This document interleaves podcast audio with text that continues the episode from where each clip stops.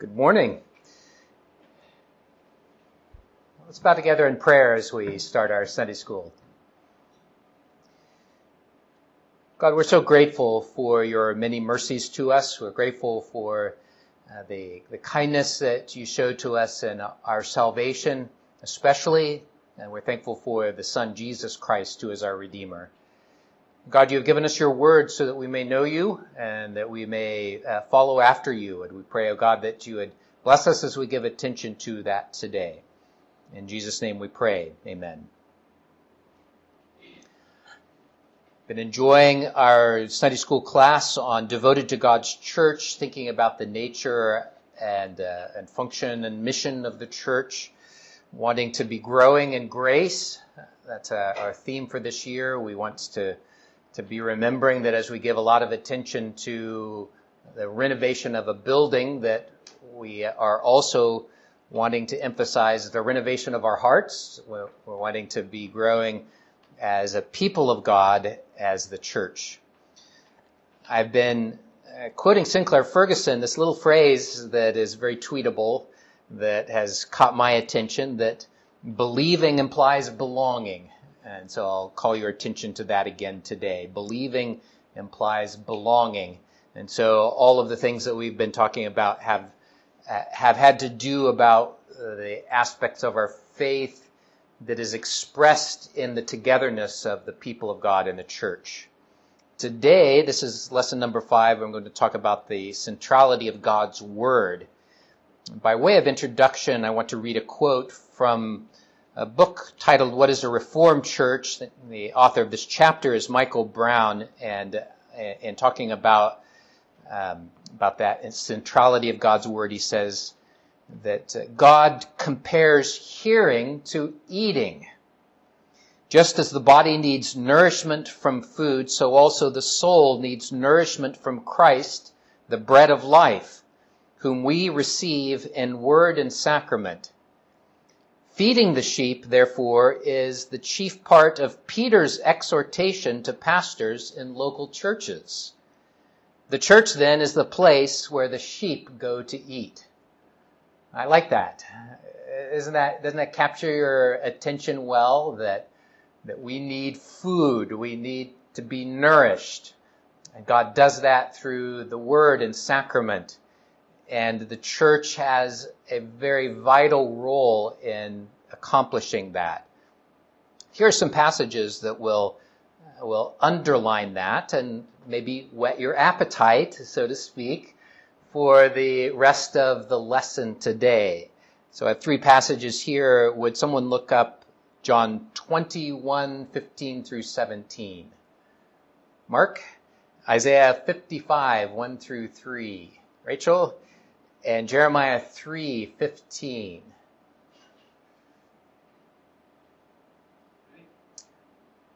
Uh, Melody, thanks. We'll start with John 21, 15 through 17.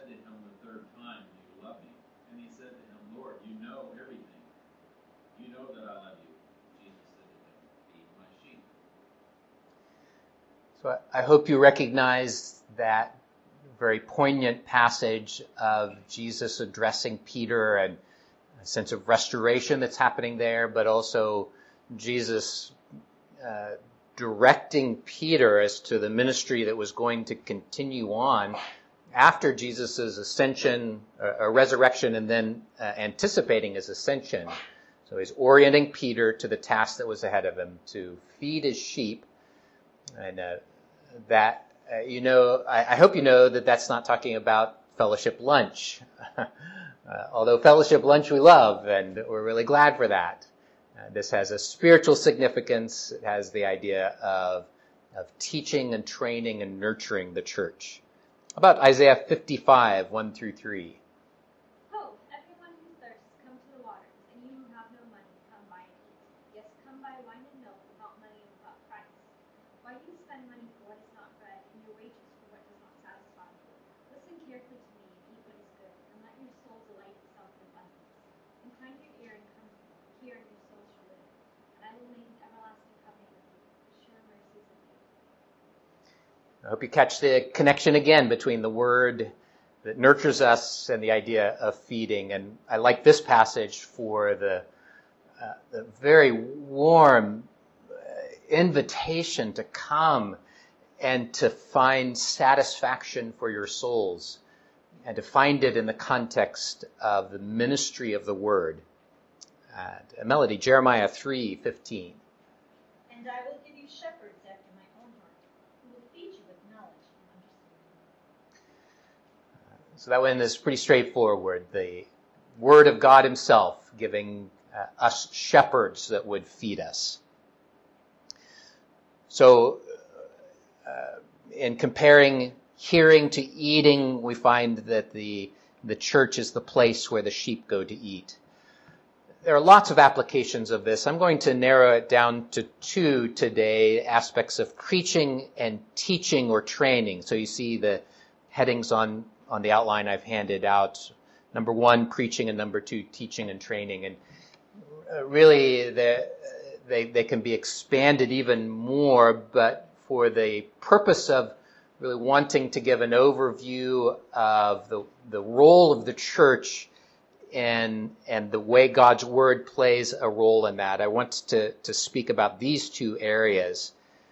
And in preaching, I, I want you to think about the experience uh, of preaching as I, I tell you some of the things that motivate us and how that gets worked out in the preaching ministry of the church.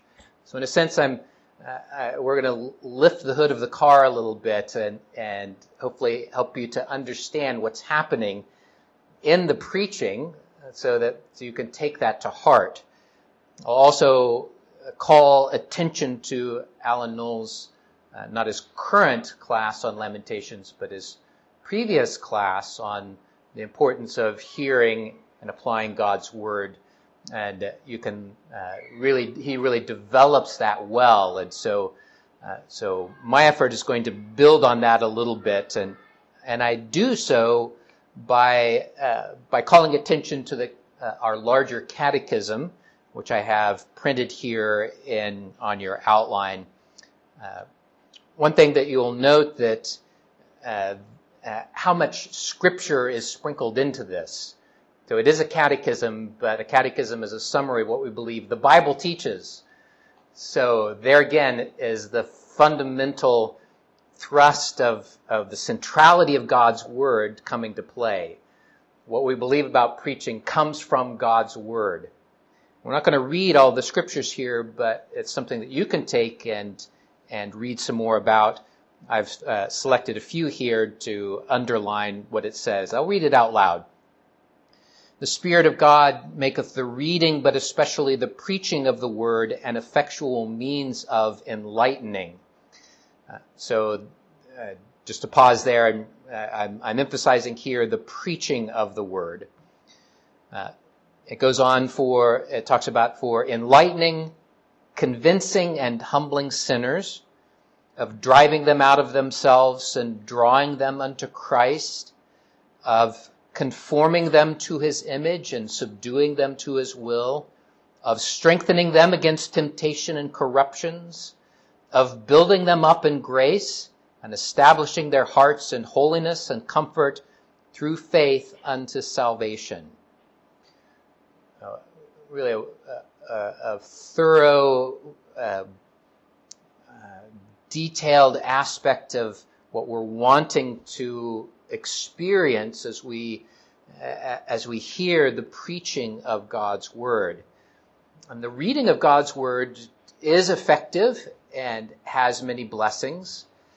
And uh, and that's one reason why we read so much of Scripture, why we sing so much of Scripture, but the preaching has a special part in God's providence and in God's purpose. And here are some passages that will help us to understand that. Someone read 1 Corinthians 14, verses 24 and 25, Henry. Uh, 2 Chronicles 34, and there's several verses there to read.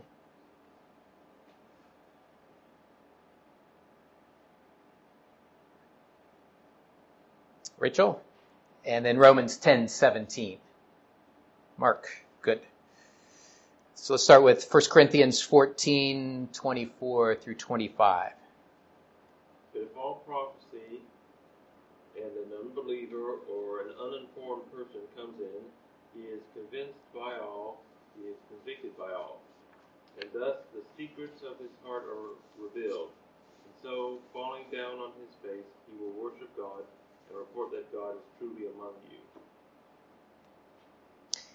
So this has the uh, has an emphasis on the converting aspect of the Word of God as it is read and preached.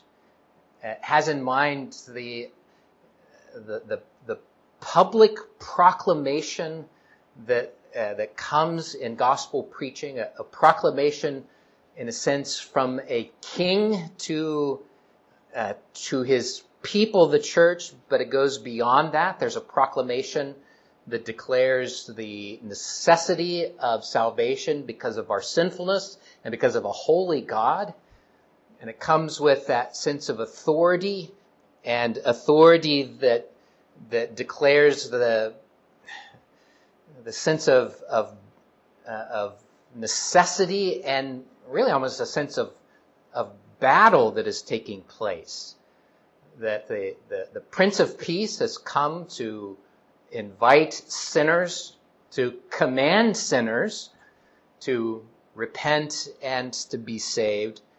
And this passage in 1 Corinthians is one that lays that out in a, in a very clear fashion. And, uh, and God's particular desire to use the public worship and the public proclamation of that gospel for an evangelistic purpose. Uh, now, at, at, certain points in our uh, society, the, the sense of, of the raging battle becomes more and more clear.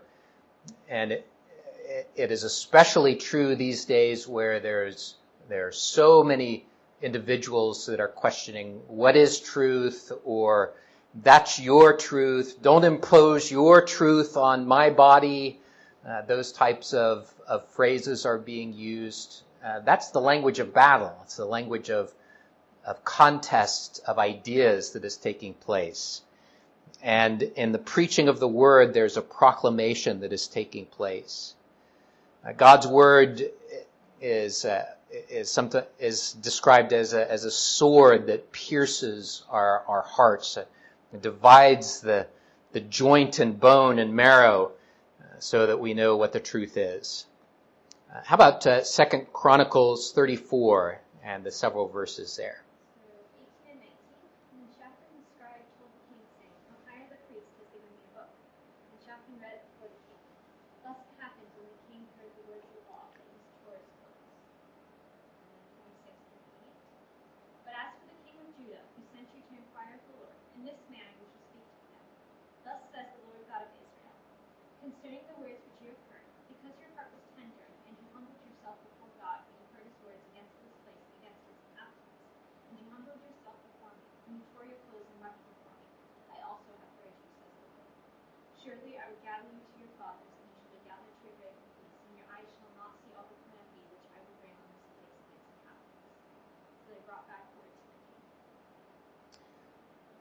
Henry's passage was about the conversion of sinners. Rachel's was about the uh, the comfort that's given to the people of God. And in this case, King Hezekiah, who was a believer, who received God's word, who humbled himself before that, and, and finds great comfort in it.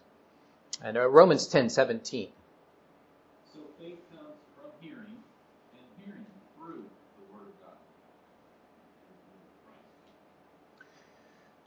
The larger context is especially about the, the proclamation about the preaching of the word.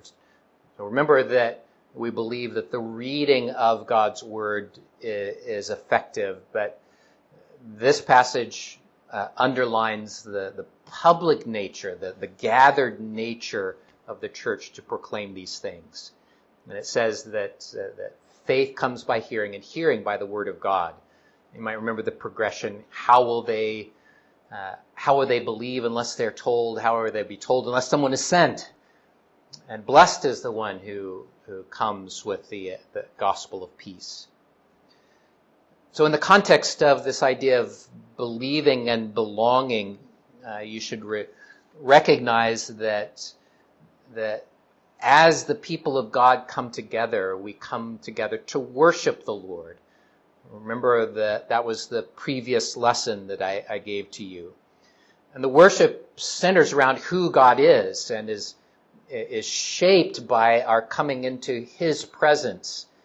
And that shaping comes by, uh, by the reading and preaching of His Word. In fact, I would argue that, that worship that does not have the Word of God, worship that does does not center around Christ really becomes man centered and becomes an exercise of, of self expression or of talking about the things that, that, that we love or that we think are, are special.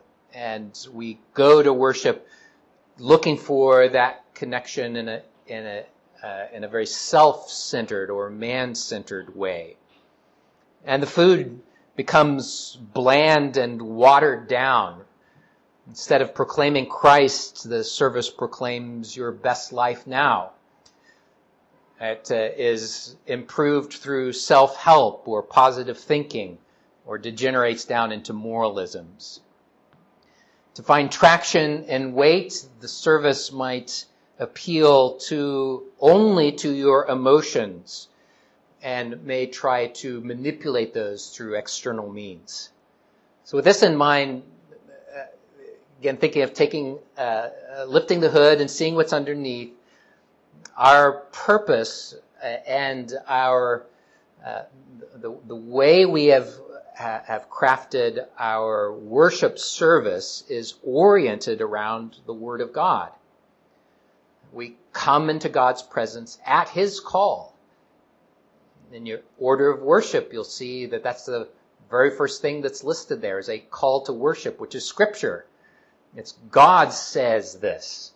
God says, come into my presence with thanksgiving, or a, a verse that's related to that. It's, a, it's by the word of God that we come into his presence. And then in the dialogue of worship, we want to be hearing God speak. And that comes as well through God's Word. So we read it, and we sing it, and we preach it. Of preaching, then, I want to give you three, uh, three aspects of, of preaching that are descriptive of, of our approach to the centrality of God's Word in this proclamation. And the first word is expository. That can be de- defined as uh, giving an exposition or a, a, a leading out from the text its meaning. It has in mind uh, the reading, the explaining, the application of God's Word. Because of that, it, it it uh, typically leads to a general pattern for me as I preach in the area of, of preaching sequentially through a book of the Bible rather than, uh, than a topical approach to preaching. Now, I do preach topically. I, I, I often do that. It's not, uh, I hope you're not unaware that I, I take up those topics from time to time. Uh, that includes, uh, I preach on the incarnation at Christmas time and the resurrection around Easter. Uh, there are other things that move us to think about uh, think about certain things that are happening in the world. Uh, there are times when there are are distressing moments that will set aside what I'm normally preaching through and take up a topic. But even that topic is is, is usually framed around a, a text that will govern and will guide the thinking of that preaching. So as one of the, the, the strengths in my mind of preaching in a fashion that goes through a, a book of the Bible is that it, uh, it brings before us uh, the whole counsel of God, where uh, I might I might gravitate towards certain subjects that are my hobby horses, things that I'm most interested in. And those may be holy and good, but I may tend to shy away from other passages. For instance, uh, uh, who wants to preach on Saul slaughtering the, the priests of Nob? Uh, that's not something that comes to my mind as, as being an inviting passage to, to turn to. It's a gruesome passage, but it is part of God's, God's word that is there for our, uh, for good purpose, for the confrontation of sin, for the comfort of believers and come to understand God ruling over all of that. So there's some strength in preaching through a book of the Bible in that way. And when I define expository in this way, I, I also want to make sure that you understand that, that there is a difference between preaching and teaching. And expository can, uh, does have something of a ditch and that, and that uh, and I see this in, in, in, myself, and I, I see this in other, uh, other Reformed pastors, that there's a, a tendency to major on the teaching and not to the application. And it's in the application really where, where preaching comes in, where there's, uh, where there's explanation and then pointed application of that teaching to us today in a way that may confront sins or that may proclaim the, the, the, the, kingship of Jesus Christ in a way that calls sinners to repent. And that's something that, that, uh, that I'm conscious of in my preaching, in my preaching. What I'm doing right now is I'm teaching. But uh, later I will preach and I don't put on a different hat or a different tie as I as I shift gears. Uh, what I find mostly is that is that my uh, uh, my teaching and preaching uh, meets somewhere in the middle often, and I would uh, I would like more to be to to have the sense of of that high calling of preaching that that would you would say oh he's he's definitely preaching now so uh, I'll tend to preach when I'm teaching, and I'll tend to teach when I'm preaching. uh, it's uh, uh does that make sense? Uh, it may be just the the preacher in me that's that's reflecting on this, but again, I'm opening the hood so you can see some of the things that's going on in in my preparation and my thought process. Any questions about that?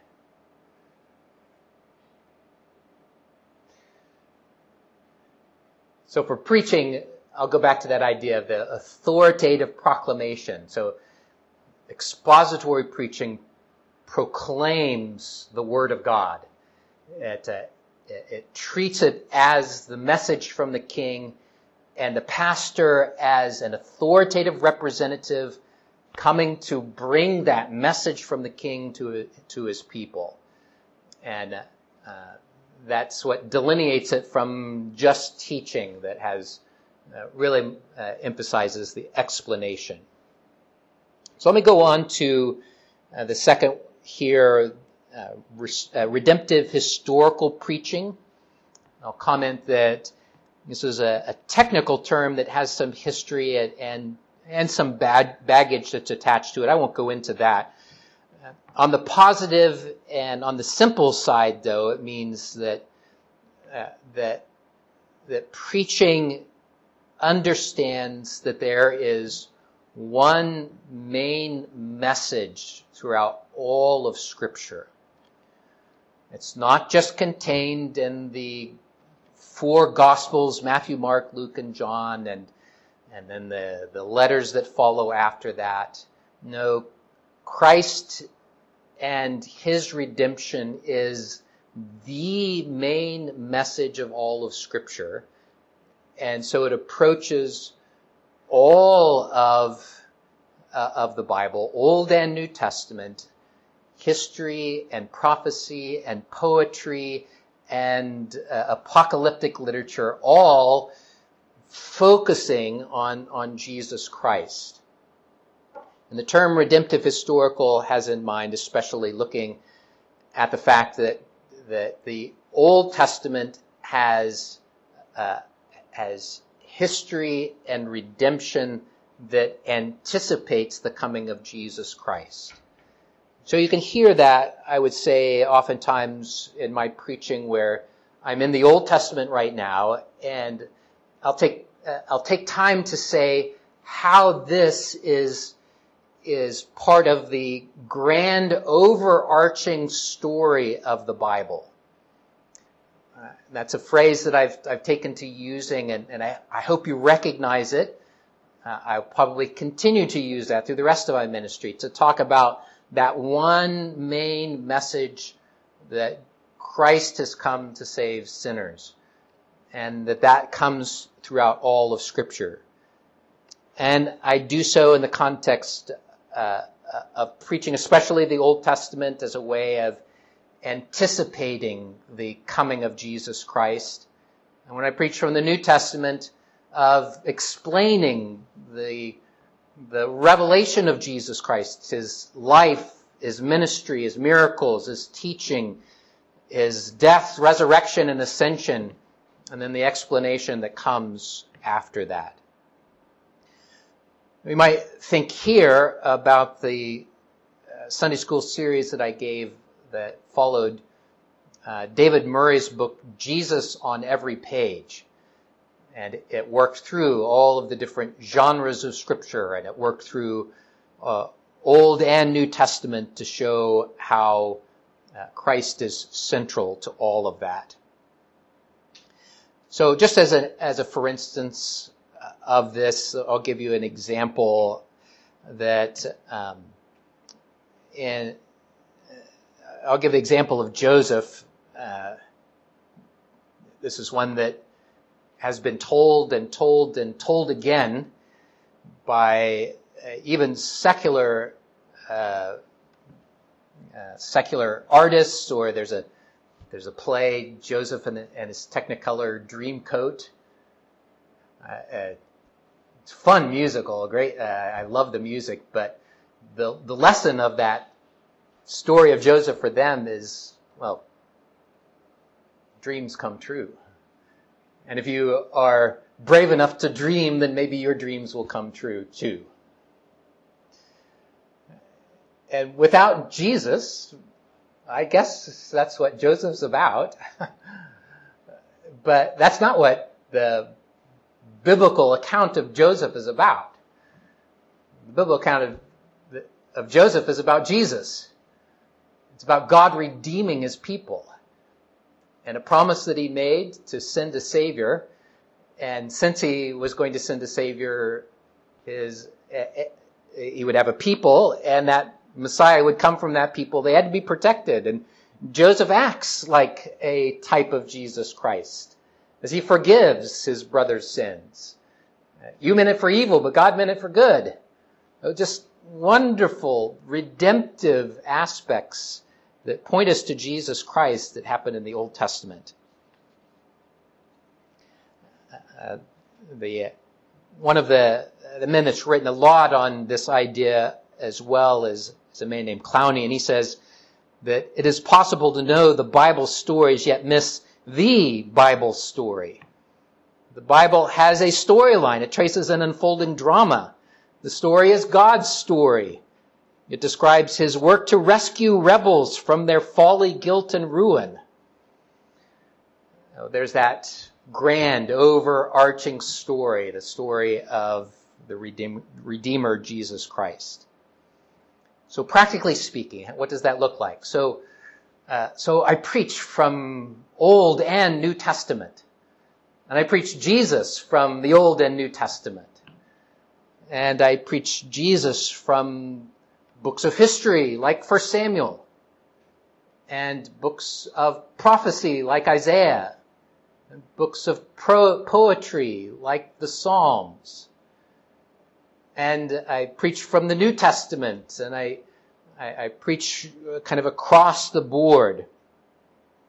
And uh, does lead to preaching through books of the Bible, wanting to make sure to pay attention to that, that whole counsel of God. And it leads, I pray, to a growing appetite for Christ and a nurturing of you as the people of God to read all of the scripture in this way, looking for Jesus Christ. Uh, the third aspect that I'll give here is, is law and gospel. And another term that has some history and uh, that I won't go into, but it's a it's an effective term because it, it has in mind in its good fashion to think of of justification and how that impacts preaching. So the law often refers to the covenant of works. It has in mind the idea of God's command to be holy, to do this and live. It requires our perfect obedience.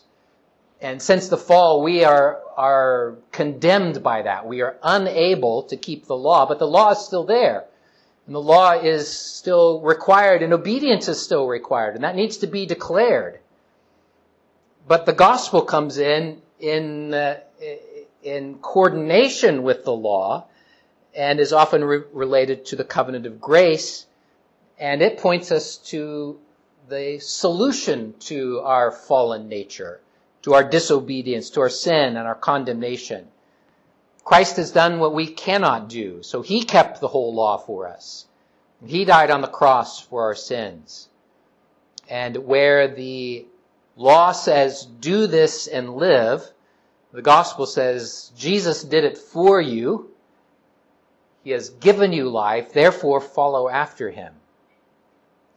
So without this distinction, preaching can often turn into a hopeless endeavor where the firestone and brimstone of the law looms over us like this, this mountain about to fall on us.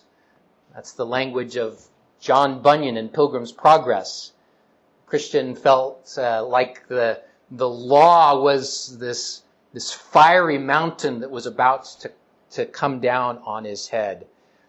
And without the gospel, then, then we would leave people without any hope.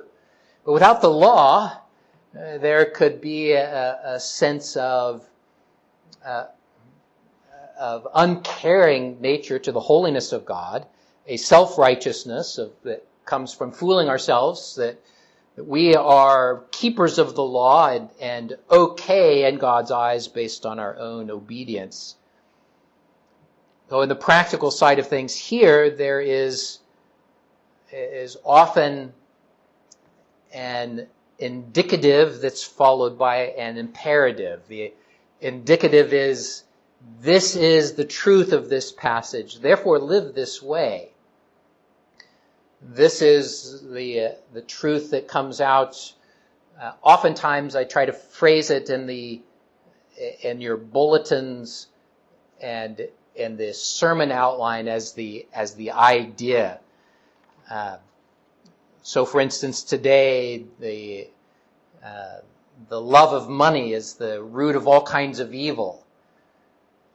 Therefore, uh, therefore, be warned of the of the uh, the threat of of loving money as an idol and uh, practice uh, practice repentance and and uh, and thanksgiving.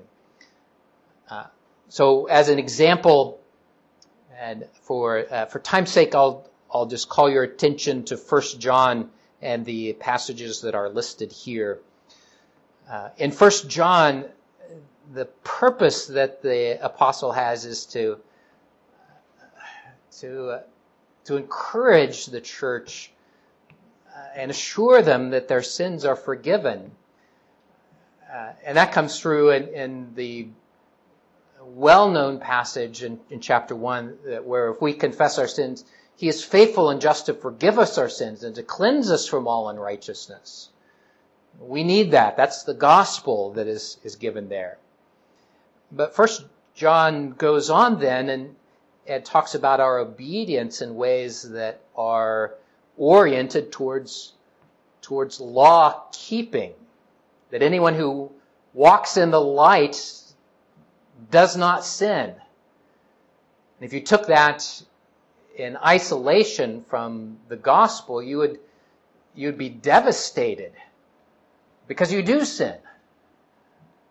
And if you read that in isolation, you would say, well, I sin, therefore I must not be a believer. I must not be a child of God. And so God, the, the law and gospel work together there.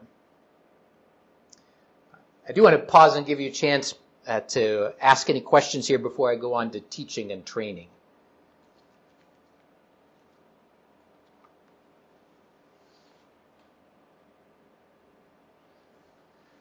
Okay, let's go on to number two, teaching and training.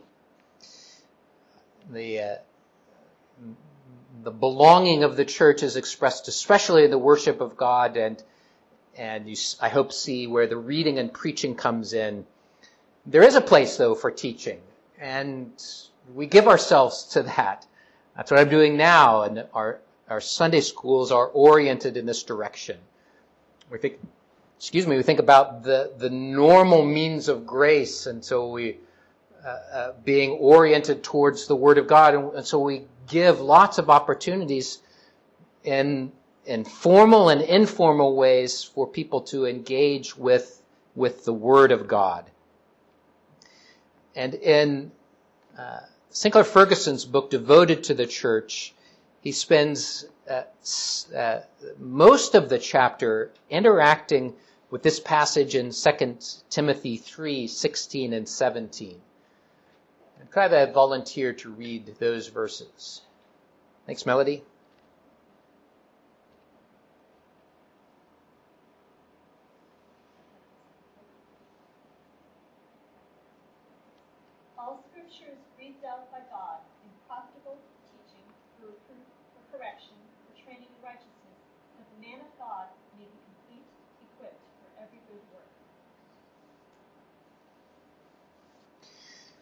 So just picking out aspects of this for our purpose today, I'll just explain a few of those words. I like the translation that Melody was reading. Which translation was that? ESV. So the ESV literally translates what is sometimes called uh, all scripture is inspired by God. It's this is a a a Pauline way or of doing things. He mashes together two words, and it's literally God breathed. So very uh, great uh, uh, translation there, and and that's our our understanding is that all of Scripture is breathed out by God. When you hear the word inspiration, you might think of an artist that we might call inspired, or an author that writes something that moves us and we say they're inspired. And that's a, that's an okay way to use that word, but when the Bible talks about inspiration, it's talking about the authorship, that God is the author of everything that's written in the scriptures. And that it is breathed out. Yes, it was written down by human authors, but they wrote down what the Spirit was breathing into them. It's sometimes very clearly described when they write down, thus says the Lord, and then they write it down. We believe that about all of scripture, that all of it is, thus says the Lord. And they have written down exactly what God wants to be written down. It's profitable for doctrine or teaching. It is, uh, it, it penetrates a mind that is darkened, a heart that is hardened. Those are the ways God's word describes the human condition without Christ. Our eyes, our understanding are darkened. We can't see God. We, we can't even grope after him and find him in the dark. And our hearts are hardened. They are dead. And it is the light of God's word that shines in that helps us to know him. God's word is also profitable for reproof. The word penetrates and confronts our errors. It comes and and corrects uh, what is what is in in our minds that is wrong. In fact, the, the next is is that it is profitable for correction, and there's uh, reproof has the idea of of tearing down what is broken and what is decayed and, and what is deadly. And correction then has the idea of building back up. God's word does that. It tears down what is, what is corrupted in our hearts and our minds. It breaks through the, uh, the darkness and then builds back up. Here's another uh, interesting Greek word that is being used here. It, it, it's used outside of Scripture in the context of setting a broken bone. And that's what God's word does for us. It sets what is broken in its right and proper place so that it, it can straighten and reshape and uh, grant life uh, to our bodies and, and our minds. And it's profitable for training in righteousness. So not only does the word uh, uh, act something as a hospital to heal us, but Ferguson also, also says it's a gymnasium in which we are strengthened and equipped for service. So there's a hospital side and there's a gymnasium side. So think again practically about our, uh, our desire in our congregation and, and how we try to express this to be growing in grace. We have, uh, we have Sunday school for all ages. And it starts with, uh, with helping them, helping our children know the Bible and to know it from this perspective that they would see Christ in its, in all of the Bible. We go on then with our children on to, to help them then categorize the, the knowledge and the story of the Bible in a, do, in a doctrinal way. We have, in a sense, a mini systematic theology that we, that we, that we use in our catechisms, and then on into application in all areas of our life. That's what we do for our children. We do that for uh, for the adults as well. We've tried to design our Sunday school classes so that there there are times where we delve more deeply into a book of the Bible, like Alan is doing right now. And then there are times where we take doctrinal aspects and try to try to shape and categorize things so that we would be oriented towards that Word of God. We also have time to discuss the sermon in the afternoon service. Sometimes we do it over lunch. Uh, we do it in the home. And in the home, we encourage, uh, encourage personal Bible reading and meditation. Encourage families to be participating in, in family worship helping their children in an age appropriate way to hear God's words, to, for when they're little, taking a little passage and, and reading it together and praying so that they get this, this pattern of longing to eat from God's hand and to, to learn from God's, God's word. So those are some ways that we together have emphasized the centrality of God's word and it does have that personal ap- application uh, that is is so important for you in teaching and in training and growth. But uh, I hope you see that that together nature. And by way of teaching and training, I've copied for you several bullet points from Sinclair Ferguson where he suggests a very simple way to study the Bible. Uh, and it has has in mind asking uh, five, uh, excuse me, four simple questions based on the Bible is profitable for teaching. So, so what is this passage teaching? In a few words, summarize what it's teaching. It's profitable, profitable for rebuking. Does this passage expose in me some sin that, that I have? It's profitable for correction. What is it showing positively that needs to be built up in me? How may I be living for Christ? It's profitable for training in righteousness. What is the, what is the preparation that is at work here in this passage? So leave that in your hand. If you've never uh, thought about a pattern for your own uh, Bible reading and a, a, simple way to study God's Word, I'll give you this to you as one simple tool to help you grow in grace oriented around God's Word. Well, I'll stop there today and ask if there are any closing questions.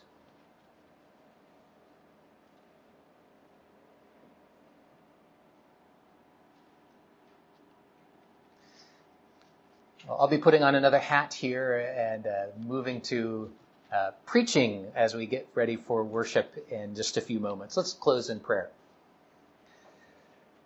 Well, Lord God, we do thank you for how your word has been given to us and it pierces our hearts and enlightens our eyes and our minds. And I pray, oh God, that, that you would be doing that through this teaching today and through the reading of your word that we do individually and pray, O oh God, that you would prepare us to hear that proclamation of your word in the preaching that takes place in our worship. Thank you, God, for the privilege of, of coming into your holy presence. And we look forward to that. In Jesus' name we pray. Amen.